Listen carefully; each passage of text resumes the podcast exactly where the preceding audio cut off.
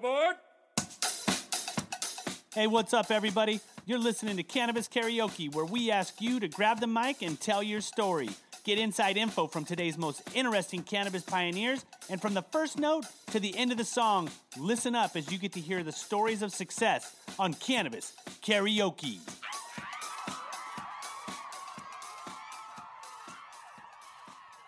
We're having a staring contest, real quick. We're here, he's here, but we're not blinking, and he can't talk until he blinks. My eyes are watering My eyes are hurting right now, real bad. real bad. Like, You should just blink. like I feel like my eyes are starting to come out of my head, and it's that feeling like it's. I gotta I can't blink. get a blink. No, I won. I'm pretty sure I can. I, now I can't see. I'm blinded, but it's a podcast.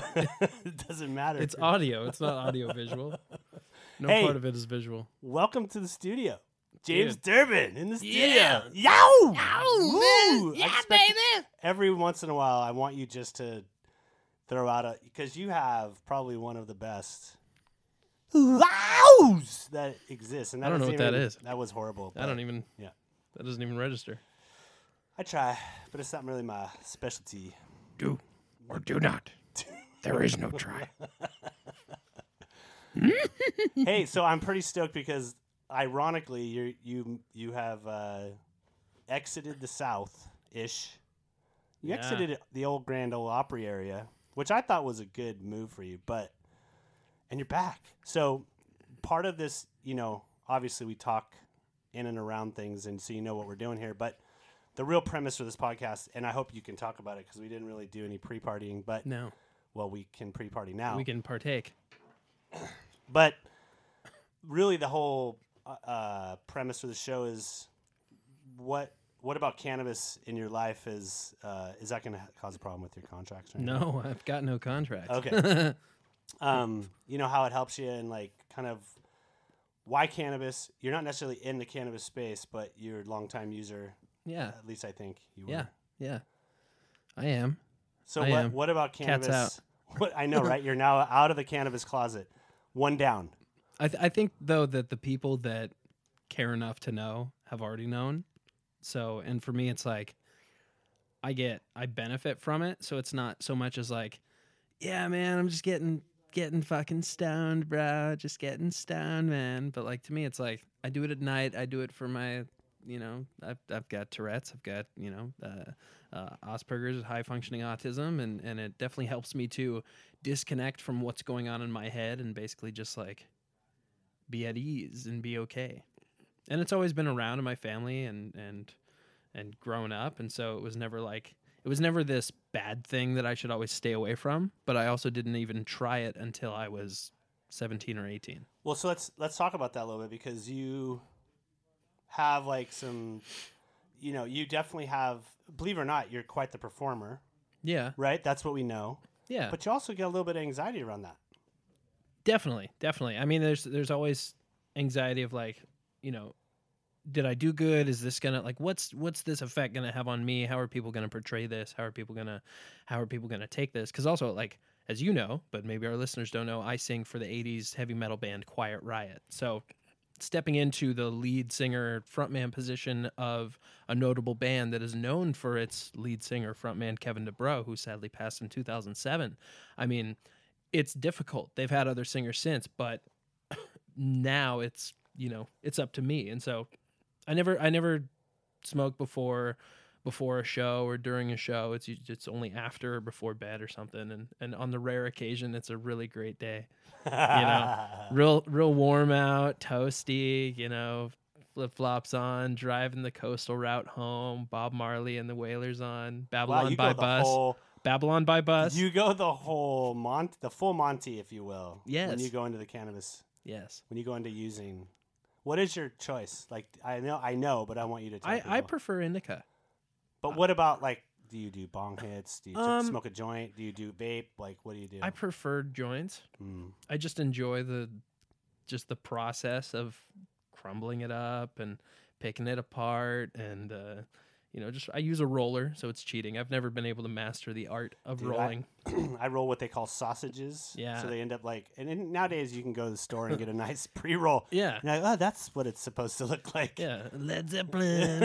the Hindenburg. yeah, Smitty. I like to I like to roll them big. So in my roller, it's an old cigarette roller uh, that my wife gave me. Actually, it's I don't know if she gave it to me Or you or, took it. or I just took it. Yeah, you just took over. Because once once you get married, you put your your weed things with your spouse's weed Sure. things.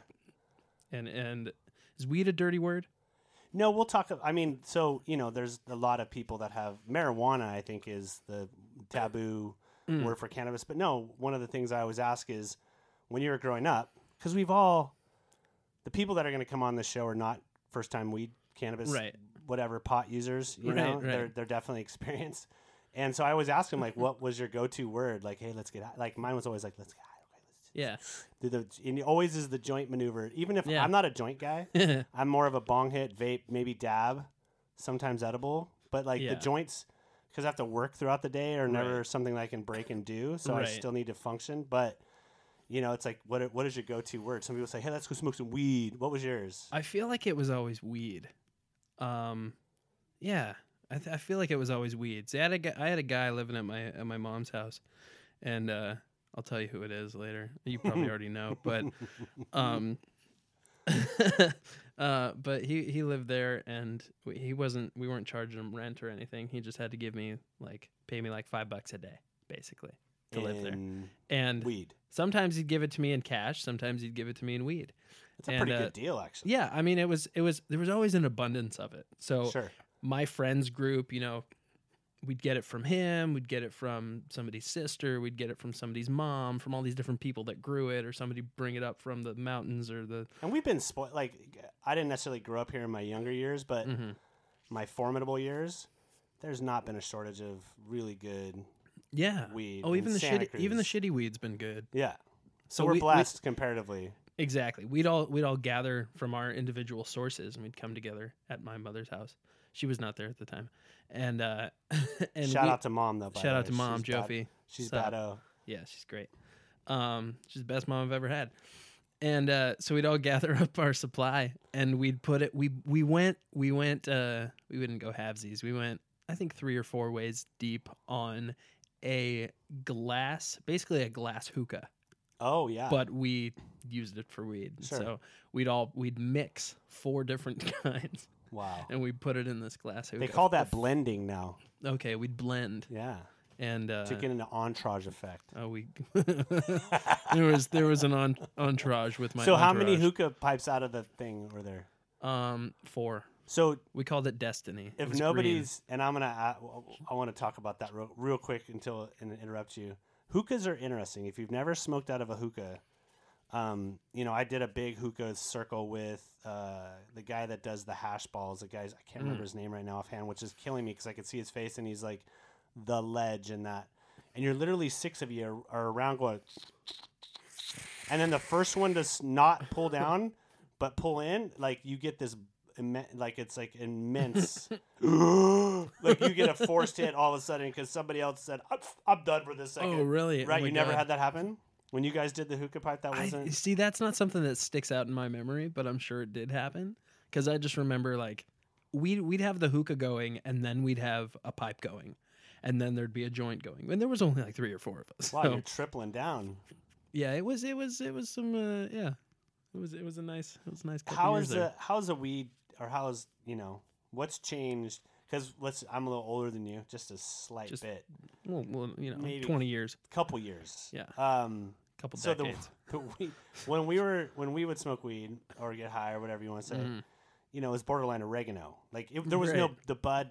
Like if you got a bud, you hoped there was a seed in it so Yeah. that you could grow that same bud. Because usually it came looked a little bit like tobacco almost. Like Okay. it was pretty Some shake, yeah. shaky-ish, right? Now, Seeds and then and it kind of stems, went to you know good bud, and then now like we're at this point, at least in California, where it's as they would say fire, where it's like some of the best smelling weed and It just looks good. It's most it's, it's, it's attractive. appearance. Yeah, It's potent. yeah, Yeah.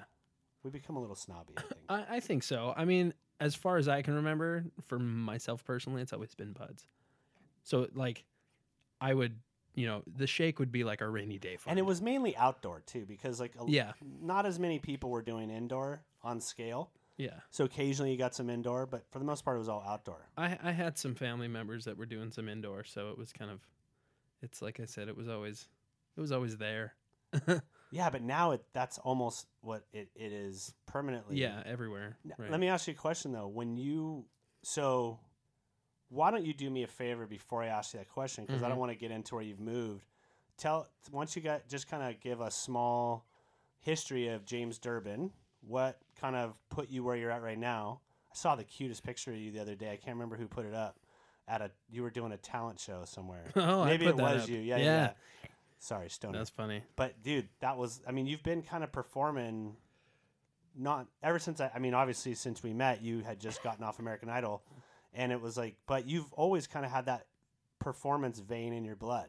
Oh, definitely. I mean, it, it started. My dad was a bass player, and so though I didn't know him, I grew up with this idea of like I don't know him, but that guy's like in a sense my hero. That guy's covered in tattoos. He's got long hair. He's a biker. He plays rock and roll, you know. And and so I always kind of grew up uh, emulating that, and in a really strange way, that's how I've turned out, with the exception of long hair. It's You've had- tattoos. You've and had some long hair. I've I've had some long hair. I, I I like getting fades now. So, But now you're looking really hipster with that beanie on. bruh, Hmm. bruh. This So- is the this was the so- one. This is the last purchase I made in in uh, in Nashville before we drove out here for the summer. So finish, keep going. So ta- talk to us a little bit about James's progression through your dad obviously motivated you. Um, Yeah, and yeah. then where did that take you? so that took me to I, I always sang. Uh, my mom would make me sing, and my sisters were involved in theater. And uh, my oldest sister Deanna was in um, theater at uh, Soquel High here in Santa Cruz, and uh, they needed a like a kid to play a small Cantonese boy named Jerome. Uh, in the play South Pacific, and I am the picture of small Cantonese boy I was going to say dead ringer. so that was the first time I dyed my hair black and uh, like coated myself in like a in in like complexion like cover up. That Wow. it was just like tan. Nowadays that might not be so well accepted. Yeah, but I pulled it off. I had to, I had to, We won't. we'll erase that part. I, had to don the accent. I had to sing in French. Really? Yeah. Do you felt like that challenged you more? Like, because you're you're definitely a guy that uh, appreciates a challenge. I believe. It it did. I mean, I was I was I was real young. I was like nine or ten. So it was it didn't it didn't dawn on me then. It was like, oh, I get to dye my hair. Cool. I've been wanting to dye my hair. And like, oh, I get to get real tan. That's cool. You know, wear a sarong. It was cool. It was fun. And um and that just I got bit by the bug. I got bit by the bug before then. Uh, my sister, same sister, Deanna. I have two sisters, and uh, Deanna was in another place. She was in um, uh, Damn Yankees. Oh, yeah. at Soquel, and I'd go every single night. And that I that my mom would take me, and she'd just drop me off, get my box of Junior Mints, and I'd wear my little baseball outfit, and I became like a mascot for the show. And all the kids, I mean, this is a high school, it's a high school production, so this is, you know, mostly there weren't many freshmen in there. It was sophomore, juniors, and seniors, and I became like the mascot, you know. And I'd go to every show. I learned all the songs. I was I became obsessed with it. And the very final night of that production, they thought it was a great idea because they'd every final night of a play at Soquel High, you'd get to do all these weird things. You know, you'd get to uh, go off script, Oh, nice.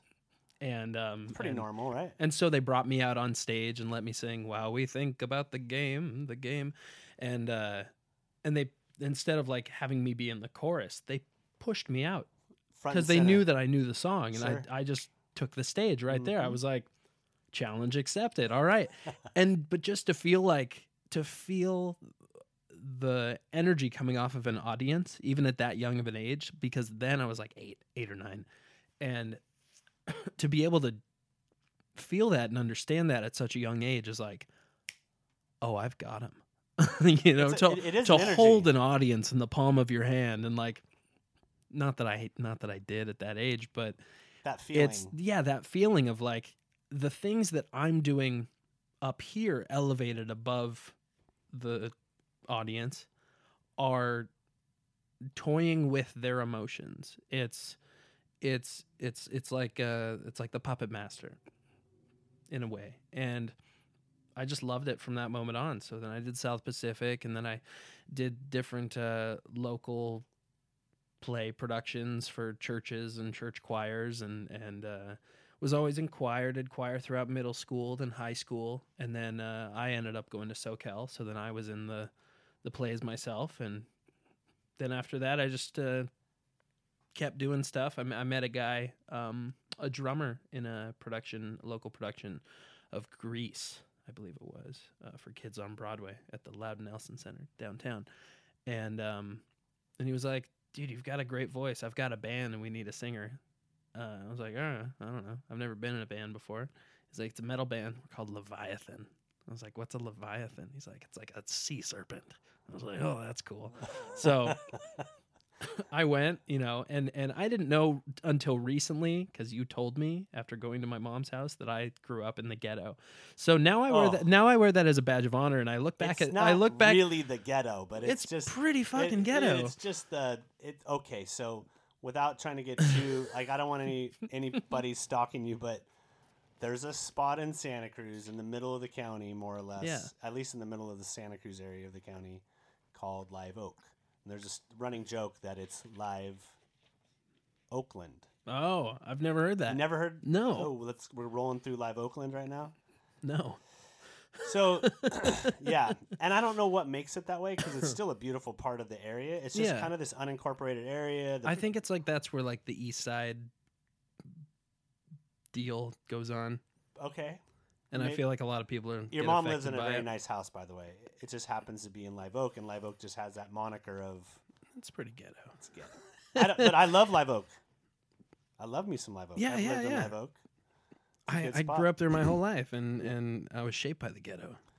In the ghetto, and his mama cries. 'Cause if there's one thing that she don't need, it's another hungry mouth to feed in the ghetto. Oh my gosh, Elvis fans, ghetto. Elvis fans, uh, or is that that's an Elvis That's song? an Elvis song, Yeah. yeah.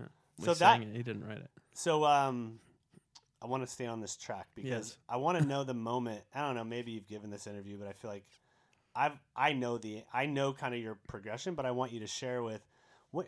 There's a moment in time where you go from being that kid that's controlling the audience at nine years old to I'm gonna take the stage. I'm gonna I'm gonna push myself because really, gone are the days that someone taps you on the shoulder and says, "Hey, Norma Jean, Yeah, we think you'd be an amazing model." yeah. and we're gonna change your name Here's to a Marilyn, contract. Marilyn Monroe, right? Here's a contract. Now you gotta like, there is more opportunities for people to get there. You know, the Justin Bieber's of the world that are on YouTube. Yeah.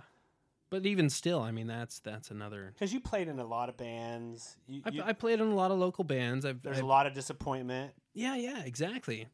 A know? lot of people saying, you know, y'all are going to be opening for ZZ Top or this or that, and and f- at, at first you're like, wow, this is so cool, that's amazing. Yes, please take us there, and show me the way, and you do, and it's and it's nothing. So How do you go from a Santa Cruz band, area band? There's so many. I mean, music is synonymous with Santa Cruz, as is action sports, surfing, skating. You know, yeah, the the lifestyle, right? We're a very lifestyle oriented town, but so many people is, end up being fifty year old. You know, let's go play. I don't want to throw out any places because they're all really rad places, but you know, the circuit oh in yeah, town. yeah, Zelda's. Oh, see why you do that? I think I would go. See, I go see my friends play there. I don't think But it's listen, a bad I've thing. I've played there. right, I've played there since Idol. Since how do you that. go Like, from I enjoy it. right. I do. I think there's a vaudeville esque uh, feeling when you can go s- be on the same level as a performer. It's intimate, but Yeah. What what was that? Just tell the story a little bit about when you decided to try out for Idol. It was pretty new still. Yeah, yeah, yeah. I mean, new to me. I mean, it was new. It was like what season was that? that was season ten. Still new, kind of. Well, it's more on the more on the back half. They're still going, Yeah, technically they stopped and now they're going again. right? They began again. Is it the same? begin again? Um, More or less. in seems. in yeah, for uh, okay, so my bad. 70 It was ten. in Yeah. felt sooner than that. But Do you want do you want me to tell the story? I'll tell you the story. yeah, I'd love it. Okay, cool. So I was, I've been in a bunch of bands locally, and I was playing. Um, I mean, really, I, I've got to give the glory to glory to God. Uh, also, glory to my wife because my wife Heidi, since I met her, she turned me around from thinking that like I just was, you know, um, satisfied with playing in random little bands around town, and then she kind of she really boosted me and gave me that push to be like, dude, you've got something else. And as soon as you start believing in that and are aware of that, and not in a cocky sense, not in Right. a, you know, but in a humble sense of like, you've got something that can push you to a farther place. And I'm on the ride with you. So, whatever choice you want to make to do this, like, let's go for it. And just about the time that I met her in 2008, I auditioned for American Idol. I auditioned for season eight of American Idol. And um, I had a quote unquote coach, local guy, and uh, and that was nonsense. And so he he kind of made me believe certain things about the audition process. And so I went and I did it, and I didn't make it past the first round. So I was a little, I had a little bit of a um, a little bit of an attitude toward auditioning again. And so then, fast forward two years later, when I had met now my wife Heidi, um, auditions were coming back up, and I had been playing in local bands and playing in local local shows and performances and stuff here in Santa Cruz. And auditions were coming back. They were going to be in San Francisco. I was delivering pizzas for Domino's at the time. I think um, honestly, that's one of the things I love about you the most. across from the mall, Brown Ranch Marketplace, next to Trader Joe's. Not the pizza part of it, but just the fact that you really don't give a fuck. You will do whatever it takes, and still be like, "I'm James Durbin." Like I'm still here. Like I'm no shame. me, man. You've you've gone through the like serious ups and downs I've- since we've known each other. Just because you've tried to be a musician. I mean, Yeah, musician it's- is like it's not an easy thing. it definitely isn't. It's not easy on you. It's not easy on your family. It's it's it's um, and I mean, you know, you travel a lot for work, and Yeah. and it's you basically live the lifestyle of a musician without the music part. Does that mean I'm not that talented? That No, no, no. You're very You li- talented. thank God for FaceTime though. You can FaceTime back to your family and Yeah. but so you went up, you did the you did the audition. Well- Obviously, Back to Domino's. I was working there as a delivery driver. we're not they're not sponsoring, so you don't have to mention them. Oh, I thought you had the app. No, I do. It keeps teasing me, but All right. We'll see. There's always teasing. And so, but I, I, I saw that Idol auditions were coming and I put it on the uh, request calendar to request the days off to audition. And the owners of the then owners of that location um, laughed at me and they said, no, we're absolutely not going to give you three days off to go audition for American Idol. You think this is some kind of joke? You're just going to go there. And I was like, no, like I, I sing. That's my passion. And they said, well, today you're delivering pizzas. And on that day, you're delivering pizzas. And so I just kind of waited and I was going to wait until the day and I was either going to call in sick and tell them I shit the bed or, you know, just something like, Right. I can't come in. I shit the bed. Ooh, I can't stop crying. What's that? Dave Chappelle. And, uh, and so I just kind of went about it, and but I still practiced. Heidi was still encouraging me and having me try different songs to audition with, and I was still prepared for it. So it came to be the day before auditions, and I went into work like any other day. The both owners were there, and all the employees. So people that weren't supposed to be there got called in to be there that day, and they brought us all in the back kitchen and said, "Hey, we're bankrupt." we are fleeing the state. they told you? Y'all are laid off. Wait, wait, they told. That's really rare. They said we're, we're, we're fleeing the state. Texting, you're like these people are leaving. Like, they they if I was told us fleeing the state. I don't know if they weren't you. firing on on all cylinders. Wow. Jim and Mary something. So needless to say, you got the day off. needless to say, I got the day off. I went How home. I does was that worked out pretty well? I, yeah, I mean, I was I was freaking out because like, oh, I don't have a job now. Right. Um, but idol auditions are tomorrow, so we'll worry about that after idol auditions. And I went, and long story short, waited in line for like 36 hours total, and um, and and continued on and kept waiting, kept going, kept attending the auditions because the audition process is longer than just what you see on TV. Sure. You don't just go and wait in line and then you see the judges. For this, this was like a four month stretch of, Wow. of callbacks and going back to San Francisco for different auditions, and then they came and did a home story. they really do make it look like it's just this um, opportunity. Oh my gosh, we discovered somebody. yeah, When in oh, reality, they were in line. really they're grooming pretty hard. hmm But for you know, look, they're looking to make you know the next artist. They want. They're trying to find the next artist. It's not just how well you can sing. Well, I mean, even even now, um, I don't know what the numbers are of people that are auditioning these days because technically they'd be on their like 17th season, um, but they stopped on Fox at 15 seasons, stopped for a year off the air, and then got repicked up by ABC, and they've been on for two. But back then, there were 17 and a half thousand people at at uh, AT&T Park, and I was one of them. That's a lot of people. Yeah. When, at what point through the process did you know, or was it a whole like the whole time were you just wondering, am I gonna really get get away from, you know, this whole situation? I Like, mean, I'm gonna be able to pull it. Like I'm actually, I'm going through. There's there's always that question in your head that like oh i'm not good enough. You know everybody around here is so much more talented. But then you get to a certain point where you just got to be like all right this is what i'm good at. Nobody else here is doing that. I'm going to focus on this. Y'all can focus on whatever you're doing. And it becomes less of a competition and you more are rooting for each other. You know you're more well, yeah, you, you, you see that on the show where people Yeah. there's camaraderie. yeah, yeah, there definitely is. I mean, people were crying when people were getting eliminated. It's Sure. like you don't want to see your friends go home. Right. You know, Well, plus it's kind of like summer camp, right? It's totally You've been living- summer camp. You've been living with It's people. totally summer camp. You've been living with people for You got the bitch, the diva, the months. male bitch. You've been living male with them diva. for months. Yeah. You're eating breakfast with them. You're Yeah. showering after they've showered. It's just that you're rooming up, right? We were living in a house, Right. all of us together. We were living in uh, um, Ocho Cinco's old house. Oh wow, Yeah, and it was haunted. that's what you said. We Yeah. might save that for another show though, Yeah, it was haunted. because that's a whole story in itself. I want to know more about that. So now.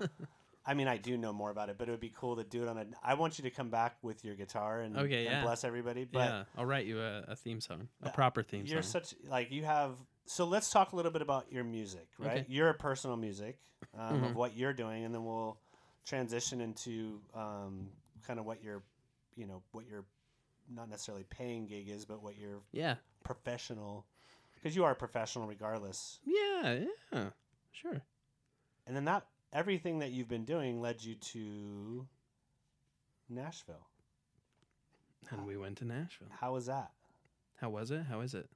how was it out there Nashville's cool. It's a cool city. Very cool city. how do you feel like it helped you with your career I mean, I was able to, I've been able to talk to different companies and secure endorsements. I've got a guitar endorsement with Recording King Guitars and the Loar Guitars through the Music Link. And I've got uh, a microphone endorsement through Lewitt Audio.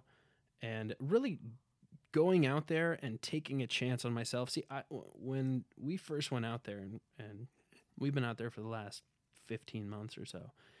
And when I first went out there, I wanted to make a record, and I met up with a guy through a acquaint um, through uh, a friend here in Santa Cruz that was an acquaintance with this guy on Facebook, and and I went out to his studio and talked to him about doing my record, and through talking to him, I realized I just want to do it myself, and so I talked to uh, a company I've been working with called Artist Relations, and they get gear to artists, and and I talked to them and got microphones and monitors and um, interface audio interfaces and all sorts of stuff, and and really was able to set up my own small home studio. wow And I mean, I'm talking real small. I put it in a closet, but No, it was no, great because I had it was perfect isolation. yep I had my recording king guitar. You know, I, I, I, worked with what I had and I made an entire album. I wrote all the songs, 100%, all my writing. And that was a big goal for me to be able to do that. And I stepped out of my comfort zone and did kind of a different style. I'm, I've done a lot of rock albums and uh, one really pop album, and this one was more like an alternative, with with hints of country, but not like pop country, radio country, but more like what you'd hear on KPIG, you know, here in Santa Cruz, and and um, it's more like adult, adult contemporary Americana of sorts. And so I did that, and I did it all myself. Heidi, my wife, did the photography, and I edited it, mixed it, mastered it. Got a couple friends to uh, fly in some tracks so from Santa the, Cruz. on the back of it, does it say written by, produced by, yeah, all the all the way down? Yeah, yeah, That's yeah. Cool. Yeah, it's got it's got all of them. And And, you- that then my wife is credited with bullshit detector. oh really on there? Yeah, and, and photography, bullshit detector, love of my life. Did, is that that you dropped that? Yeah, that came out last October. So I actually just last night. This is today is Wednesday, June fifth, Yes. and um, and I just put out a, uh lyric video for one of the songs that I recorded uh, dash cam style um, from the uh, hood of the car. Uh, driving from Nashville to Santa Cruz, and I did kind of I um, I sped it up, did it kind of like it's a like a time lapse of sorts, and made a lyric video. Just And we're and just that's did on, it on my phone. page, that's right? on that's on uh, YouTube. Okay. YouTube.com slash James Durbin Official. It's also on my um, my Instagram at James Durbin Official. nice. Yeah, you can watch it the whole thing on my IGTV. How is that? Do you like IGTV? Uh, I this is my second thing I've put up on IGTV. It's fun because I enjoy make. I have like a shitty phone. I have like an iPhone five or a six or something. It's old and the camera's not the greatest and whatever. But I like to find free apps and take little videos and like edit them. Mess with them. Yeah, and I made a vid. I got like two thousand views on it. Just some little thing I did on my phone for a, a my, one of my songwriting. That's that creative flow Yeah. that you have that just kind of comes out. So yeah. let me let's tie it back to anything. no, because you're always. I mean, but it's eh, but it stems from boredom. For me personally, it's like, all right, well, I'm in my hotel room and I'm bored and I'm gonna be staring at my phone anyway, most likely. You know, probably not watching Cops or like CSI. yeah, but most people don't. I, I still think it's. Ta- I still think that's a creative piece. It might it might be spurned by being bored, but I think even if you weren't bored, you're still doing it. yeah, I, I guess so. So But tell I've, me a I've little bit gotta, about. I've got to be at a position where I'm like, yeah, all right, let's let's just let's get our hands. let's dirty. get weird. Yeah, let's get weird. Let's let's move some. Uh, I'm gonna move these table lamps, and I'm gonna put them on this table in the corner. I'm gonna put out the blackout curtains, and then I'm gonna, and then I'm gonna set some lights here, and then I'm gonna lower the contrast. All you see. And then is the maid glow comes in and she's like, "What are you doing?" "Yeah, Housekeeping? you need fresh towels? Hello? So tell me about it when you're out in Nashville, right? Yeah." And you want to get your weed. How was that? oh, I, I couldn't get any. Well, I I asked a You friend. didn't smoke that that fake weed, did you? no, I asked a friend.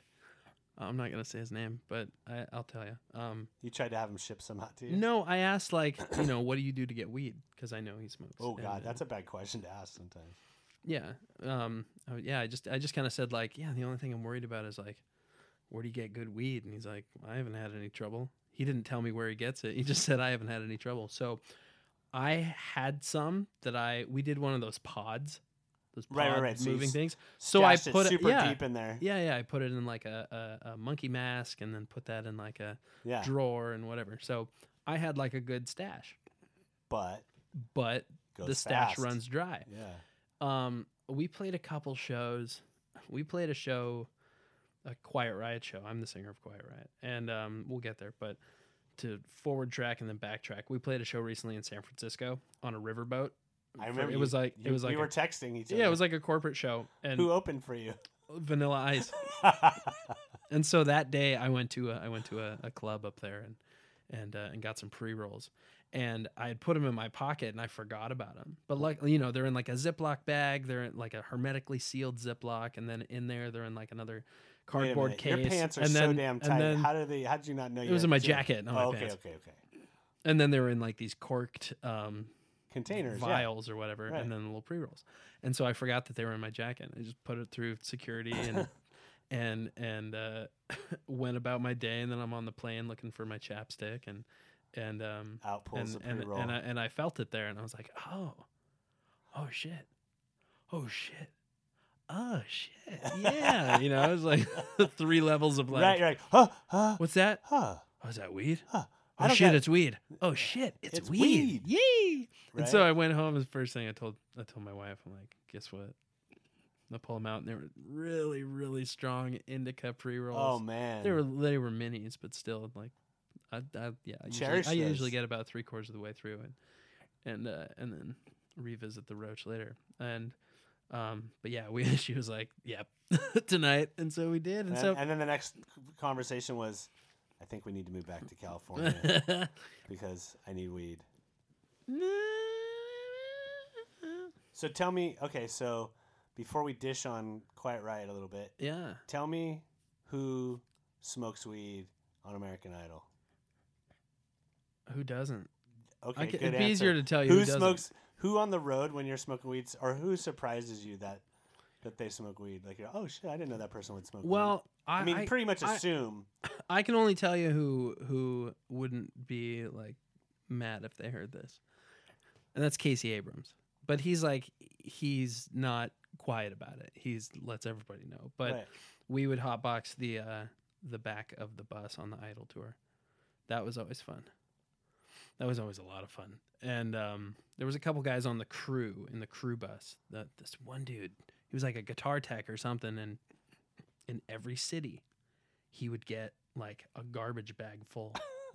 and he just distributed out. And then when he knew that Casey was down and he knew I was down, he'd like feed us a little bit, you know, little baby bird, little baby bird. That's you go, so little baby amazing. bird. That was awesome. And so did- so Idol didn't trip out at all. No, well, yes and know? yes Oh, and yeah. no, I mean, but they don't want you blazed out of yes and no, but we're adults, you know. Right, and it was only after the show en route to the other city, and and then it was just kind of like, all right, if you're holding, you know, Well, and there's much worse that could be done. Let's Mhm. face it. Speaking of which, have you seen that movie Dirt? the, Motley dirt, Crue the Motley? Crue. I haven't. No. Oh my gosh. I don't. I don't So that it. yeah, it might it scarred me. Like I I've I've seen some parts of it, and it's, I- it just looks depressing. I was like someone it was going around people like oh my gosh you got to watch it. And uh just a little fact to age everybody. I got to see Motley Crue and Y&T together when Y&T was yesterday and today just to give it some really. yeah. I didn't it- even know that's what Y&T stood for. down in uh, good old Salinas area and or King City, somewhere around there. They, King I remember City? seeing Motley Crue, or maybe I'm just dreaming. I did, but anyways, wa- was saw that it was on Netflix. I was like, oh, I'll, I'll just put that in. I'll probably go to sleep. 2 a.m. I'm like sitting straight up, like, what, the did what did I I just watch? watch? and why? And like, it, not one of those movies where you're like, I think I'll watch it again. It's like, I think once is enough. I think I saw the scene. I saw like the car crash scene. And Oh, I, saw didn't even know that. I mean, not to spoil anybody. But it's not even. But like parts of it are like, it's not. It's not true to fact of like what actually happened. You know Well, of course, it's glamorized a little bit. exactly. I but mean, like, he still killed somebody. yeah, but they weren't like laughing and No. going forty miles an hour. Like No. Vince was driving like eighty miles an Oh, hour. probably faster. And we play a lot of shows with Vince. He's he's he's a crazy one. Man, He looks like a Morlock from the Time Machine. oh yeah, yeah, I, I can That imagine. that movie from the book from imagine. the movie. Yeah, he looks like a Morlock. so what? So But tell, he's great. He still performs and I can't imagine it, dude. He's like, huge. It's is he? He's oh yeah. Well, I mean, anybody that stops doing. I mean, I think one thing. I, I'll say one more no, thing. he never stopped. I want to say one more thing on dirt. You know, it's like they didn't need to do that much cocaine. Like there was just like there's a point where there's too much that you're doing, and so I've other people that have toned back. He may still be. I don't know. I don't They know. tend to big burp. The body gets like, whoa, I'm not being bombarded by 18 different chemicals in night. Right. Like I, I can relax. So Yeah, I, th- I think he replaced one of them with Pop Tarts. So. oh, damn. So not not even like toasted Pop Tarts, just like just raw. cold out of the pack. That's some desperation. Chase it with a little uh, Chardonnay, Oh my god. Ketel One. Okay, so Quiet Riot. Tell me when you got. Charleston Chew. Tell me when you. That's a good one. You heat it up just a little bit, or you freeze it. Dude, I got fucked by Charleston Chew. What happened? Did you lose a tooth? Did you break a tooth? Um, it probably helped. Uh, it probably didn't help, but on the Idol tour, there's craft services. There's like a Sure. craft table, Uh-huh. and They would put out Charleston they chews. they asked what we wanted, And you said Charleston and chew. but like I, I have like an eating problem. I don't have an eating disorder, but like No, we I talked have about this one time. I have like an emotions problem. Like yeah. it's like it's like Fat Bastard in Austin Powers too. He's like, uh, I'm depressed because I ate, and I ate because I'm depressed. you know, and I, I kind of do the same when I'm when I'm kind of like bummed out. You know, like if I'm bummed out and I'm at a hotel, especially, it's like if I've got change, I'll go and get like So those bad. those like vanilla wafer thing, not Nilla wafers, but like the strawberry, like the the Keebler cookie wafer things. I'll get those and I'll just like one after another. Just one after. I won't even take bites. Just, just just like a conveyor blow. belt. Yeah. So tell us about the Charleston Chew. What happened? I used to put those on the on the craft service on like the rider for crafty. In every city there'd be another box of Charleston Chew minis. And if I'd get depressed, I just. but so my what's ver- on your writer for now for Quiet Riot? I don't. I don't put anything. You don't have anything. You don't have like There's there is stuff, but the Quiet Riot writer like ants on a log or anything. No, apparently that shit's been on there for like twenty years. It's been the same. It's like, it's like uh, beef jerky, some some trail mix, and some two types of water. yeah, two types. No, Lacroix, La Croix, Lacroix, La Croix, some Lacroix, La Croix. some grapefruit Lacroix. and uh, yeah, just whatever else is on there, and like a bottle of wine. And um, but yeah, That's a it- standing. That's the standing Quiet Riot rider. Yeah. Okay. We're, we're we're gonna try to change it. I don't know. We're gonna try to change it from the inside. I, I don't know. I don't know how to change it. but I I just. So I tell just- me what happened. How did that happen? I mean, how did it? How did Quiet Riot? Like, I personally think like your style of singing fits that really well. I think you're a perf- you're that kind of a performer. Like, Mhm. not to say that you're you know that genre of music is where Right. you should live, but I felt like, wow, that's a good mix for them. And now you know, let's face it, you, you've said you know, you are psyched on the project, right? But Yeah. you want to keep performing. But tell us a little bit about how Quiet Riot came about and what was that like? I had just accepted a a spot for a Vegas residency. It was this new show that someone was producing, and it was going to mix magic and singers from reality shows and some musicians. And the way what that hotel was that going to be at? oh god, what was it called? Um, the Regal? No, the the Plaza. Oh, I know where the Plaza. plaza. is at, Yeah. It's the fucking Plaza. Isn't that next to the Bellagio? Like, no, where's no, the plaza? No, the Plaza is like down on Fremont Street. oh. It's like old Vegas. oh. It's at the end of I'm trying to Fremont. think. Usually Vegas is just one big blur for me. Yeah, so. it's uh we'll keep it that way. Yeah. Plaza. But- so but you the were, at, you were going to do a residency. And Speaking then, of the ghetto, so yeah, we were at the Plaza, and I had literally just accepted a position uh, in a spot in this show, and and did the contract, figured out the pay scale, and and whatever, and so literally had just done that. I get a call, I get an email to want to talk from Frankie Banali, drummer and uh, leader of Quiet Riot. And I'm like, oh shit, what could this be? yeah, this is probably spam. And so I answer it back and, and send him my number and, and he calls me and, and says, you know, I'm interested in seeing if you'd be interested in being the singer of Quiet Riot. And I said, well, fuck yeah. I just signed on for this Vegas residency. I mean, if I can make them both work. And, and we quickly came to the understanding that I could not make them both work. And so I, in that moment, I felt like I had made the wrong choice. Um, but, you know, th- there wasn't another thing on the table when I had accepted the Vegas thing. So I just went on and said, "All right, you know, if it's if it's uh if God's will be done, then it'll be done. Whatever, you know. Well, something something else will happen." Um, so I went on with the Vegas thing. Went down to Vegas, did the show, and uh, we all kind of quickly realized that that thing was a bust. And uh, but while I was down there, I reconnected with the guitarist for Quiet Riot, Mr. Alex Grassi, who's now one of my best friends. And, um, you know, you might know of Quiet Riot from the past and be like, yeah, it's not Alex Grassi, it's Carlos Cavazo. Well, true. Carlos Cavazo was the uh, original from the Metal Health lineup. And if you want to go back even further, internet, then you would say that it was uh, Randy Rhoads was the original guitarist of Quiet Riot, who started the band in 1978 with Kevin DuBrow. But for the time being and for the past 15 years, the guitarist has been Alex Grassi. So, anyway, internet. Um,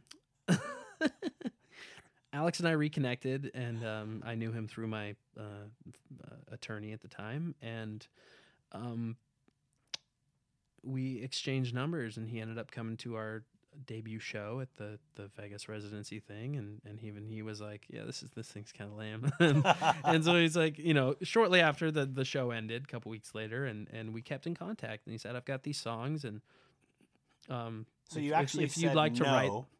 You actually said no. Well, I had no choice. Well, you we we came to the but to you the but you couldn't get out of the mutual- residency. You- we came to the mutual agreement that it wouldn't work at that time. So, um, I I told Frankie, you know, please keep me in mind for if this comes up in the future, and and we'll go from there. So I went and did the Vegas thing, and then met Alex, and we connected. And then the Vegas thing ended, and Alex and I stayed in contact, and we started writing together. We started writing together remotely, him in Vegas, me in Santa Cruz, and he'd write audio, like the the music, the instrumentals of a song, and then I'd write lyrics and vocal melodies. So we quickly gathered together a bunch of songs that we'd written together and decided the next step was to make an album together. So I flew down to Vegas. We recorded at uh, Count's Kustoms, Count Danny Koker's studio, uh, where he does the Counting Cars show. And he's got a badass music studio there. And so we were, while we were doing that, uh, Alex was kind of filling me in like current QR singers, like it's not working out. And uh, you might want to learn the you might want to learn the set. And so I looked up the set and I started learning it just because. And you know, you never know when a situation's going to happen, how quickly it's going to happen. I had a chance to be the singer of Hinder before. I had a chance to be um, uh, who else? Um, can't remember the other band, but anyway, um, just figure. Oh, Stone Temple Pilots, and then like you know, shit happens, life happens, Well, and decisions get made. exactly, or Yeah. people die Yep. when you know you're not expecting it. And so I had learned the QR set list and Frankie Banali sends over a song to me. He's like, "Oh, I know you've been writing with Alex and that's awesome. I know you're in the studio. Here's a song that we didn't end up using for the Quiet Riot album because they were making a new QR record at the time with the current singer at that time and and there's a lot of information I know, I'm sorry. And it's hard to follow. But um, he sent the song over, and Alex and I were having dinner at the studio after recording. And I said, Wouldn't it be funny if I wrote this song now and then we record it real quick and send it back to Frankie? And we did. And we sent it back to him. And that kind of ended up being my audition, in a sense, for Quiet Riot. And uh, they officially stopped working with that singer and they brought me in. Alex gave me a call. I was living in Santa Cruz at the time. And uh, he says, What are you doing? And I said, uh, I'm sitting on my porch eating soup, drinking a beer, yelling at my neighbor's kids. What do you want? And he's like, You want to be the singer of Quiet Riot? It's like, Fuck yeah, man, I'm ready. I know the set. Let's do it. We did one rehearsal. We actually did a photo shoot before we played a single note together. And, uh, and then we did a rehearsal, and it was perfect. And my first show was uh, at the Cotillion in Wichita, Kansas, in like March 28th or something of 2017. Fast forward to now, I'm still in the band, still touring. We're about to uh, kick off a long, busy summer, basically all of my weekends. So I'll be seeing you, Mr. Danny Keith, uh, during the week, primarily. Well, it's summertime, so we've already talked about doing some beach days. Exactly. I'm excited that we you're back. burn some pizza boxes. And you know what? I hadn't heard that story, so it was fascinating. And I know that there's way more. I know that you gave us the condensed version. That's yeah, that's the, the cliff Um, notes. But I think what I, you know, the message out of that, what makes you so. The premise of cannabis karaoke is what makes you go. What like what makes you get up? In your case, you stand up and sing the song perfectly. But most people, you should have heard the recordings of me doing karaoke in here yesterday. You know what you hear yourself sing and what actually comes out is not usually the same. right. Yeah. Um, but what I'm getting out of what you did is like basically, you got knocked around, had talent, immense talent, Thank you. and um, was told nothing but the opposite. And on top of it, we didn't even really talk about. I don't want to call it a disability, but you. No, I mean it's it's it's just something I live with, and and and everybody's got their own disabilities or their own But you overcame issues that. and anything. Yeah, You overcame exactly. that. You overcame delivering. I mean, dude, the like what a story. Like that is the that is how things are supposed to happen. I was a Domino's driver. I still deliver pizza from the box to my mouth. we just can't have any pizza boxes around us. no, because Or our kids will catch them on fire. Yeah, yeah. Well, I know that's a deep cut. uh, that I'm uh, I'm so excited that you're back. I'm excited that you gave me the chance to to interview you on here. I learned a couple things today for sure, but I think again what I was about to mention was the story. The moral of your story is not once while you might have got depressed and you were choo choo on the Charleston chews. you still All aboard the chubby train. you still like I remember having a coffee with you and we both were all, you got some chubby bodies right now, both of us. Chubby Dude, bodies. from my first audition to the very last show on the Idol tour, which ended in the Philippines, I, from my first audition, I weighed 189 pounds, which is the lowest I've ever weighed in my adult life. And by the end of the Idol tour in Manila, in the Philippines, uh, at the Araneta Coliseum with a terrible sunburn because I got drunk at the pool, I weighed 245 oh, happens. It happens. You know? But you persevered, like Yeah. and you and you you manifested, like right? The the last that's comment that's the most important thing to do and, and my wife taught me that and she taught me like you know stuff about the Talk power, about it like it's happened. now Words exactly matter. Words live matter. live now as though you have already obtained it well, a lot of people will say you only live once. I say, no, you live every day. And I mentioned Yeah. this on another podcast. You only die once. yeah so you got to really you know get up every day and what seems to get you you had a talent that you wanted to share with the world you s- er, learned early on that the power of not necessarily controlling people but in, like positivity like entrancing people Mhm. to pay attention to you and only you um, on top of it being extremely talented you've there you've ended up in an amazing place i'm i'm a little bit biased because i know your story and i know Mhm. I, we've had conversations where you've been like, "I- need to work. I don't care where I work right now. Like, Right, right. me out?" i mean but also like my my place you never I'm- had any pride about it though. You just were like, "I'm going to be a musician, and whatever I got to do to sub- substantiate that and make sure I can keep going." Worked out, and you made even made decisions where you could have walked away from that show or that you know residency in Vegas and went and did QR, and instead you did the residency, and that didn't work out Mhm. and you still had a chance to you know be the lead singer at Quiet Riot, which now it is funny when I get texts from you wherever you're at and whoever you're with. I mean, I laugh so hard when you send me those videos of Vanilla Ice performing on that boat, you know, and because I never know, we never know where we're gonna be. Right. Randomly, James and I will run into, we'll be in the same town. And we don't even know we're in Right. the same town. We're like, I'm like two Who blocks you? from you. oh my Oh, god let's hang out real quick. So I really, I dude, I really appreciate you. Tell people where they can find you, like online. Tell them, you know, we're gonna do another podcast, you know, in a couple weeks with you Mhm. with some music. and but- some weed too Yes, we we need to smoke some weed. We'll go smoke some weed after this. Yeah. But what, um, what's what are you working on right now? Where can they find you? And um, any shout outs that you want? I've got a bunch of stuff going on right now. So first off, you can find me at jamesdurbinofficial.com. That's J A M E S D U R B I N O F F I C I A L dot C O M. Boom. And uh, also, that's uh, uh, YouTube. My YouTube channel is uh, James Durbin Official. On Instagram, at James Durbin Official. On Twitter is at Durbin Rock, as well as Facebook.com slash Durbin Rock. Um, I've been dropping videos on my IGTV. I just put out a two song um, double A side single release uh, through um, Golden Robot Records in Aus- a, big record label that's based in Australia. Um, and that group is called The New Strange. We just released a cover of Benny Mardones's classic 1980 and 1989 hit. It was a hit twice, baby. Uh, Into the Night, um, as well as our original song called Tomorrow Never Comes. And uh, let's see. What's uh, what's up with Quiet Riot? Where, Oh yeah, check out Quiet next? Riot. We're we're gonna be on tour like all summer long. Our next show is actually in uh, San Juan, Puerto Rico, Oh, fun. um, June fifteenth, with Dokken and Lita Ford. Wow. And, uh, She's if- still alive? Wow. Yeah, if, you're, if you're not there, if you're not in San Juan or you're anywhere else, we've got a lot of dates, and you can get those. At, and where can uh, they find follow you at Quiet. Riot? You can find those dates and deets at www.quietriot.band Dot quiet riot Dot band. dot band dot band Okay.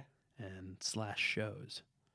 Yeah, and uh, if you do come, be sure to tag us on Instagram at Quiet Riot Band. So, not every guest signs off this way, but I want you to sign off with uh, a, a trendy song, something I don't know. Trendy song. Just do whatever you want. Like, just basically s- sign us off. James Durbin on Cannabis Karaoke. sign us off. Cannabis karaoke. Well, you don't have to sing about us. Sing, sing a Quiet Riot song on the way out. And I'll I can't think- sing choir. It's that's you, you wanted to know about Oh. contracts. Yeah, yeah, yeah. Yeah, sorry. right, I'll sing, my own something. song. Yeah, and on the way out. Um, um, uh, all right. Watch me roll up on my own ways when I get tied up from all my choices. When we fire it up, every voice sang from where I've gone. Well, it seems it's a long, long way. But it's where I found myself bandana days. All right. Thank you. Thank you. You can get that song on my latest album, Homeland. it's about tying up bandanas and joints. That's a wrap. Thank you for listening to this edition of Cannabis Karaoke, another kick ass podcast about all things cannabis. You can find us on iTunes, Spotify, SoundCloud, and our website, cannabiskaraoke.tv. And if you or someone you know would like to be on the show, please hit the book your interview button on the right. Cannabis Karaoke. Grab the mic and tell your story. Thanks for listening to today's show. To check out more great cannabis podcasts, go to podconnects.com. Here's a preview of one of our other shows. 99.9% of our DNA is identical. It's a 0.1% that truly makes us different and unique. And that's what the show is about. Find out that 0.1% about your favorite guests. Find out what music they like, their first cannabis experience, and even what their room looked like growing up. But more importantly, or as important, their journey. Learn what makes them unique on Everything is Personal.